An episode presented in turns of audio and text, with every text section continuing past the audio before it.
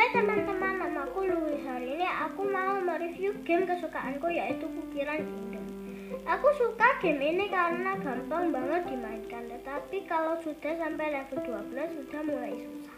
Untuk mengantisipasi, biasanya aku mengerjakan quest-quest yang ada ataupun kita bisa membeli jam supaya cepat naik level.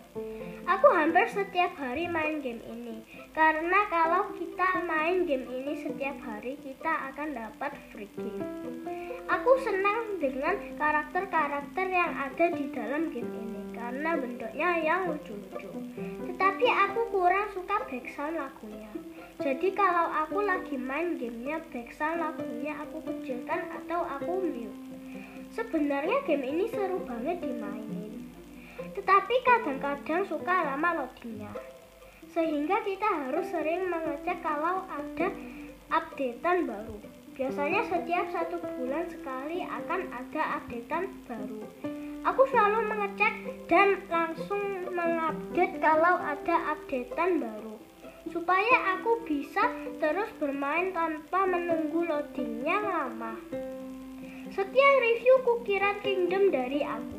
Bye bye.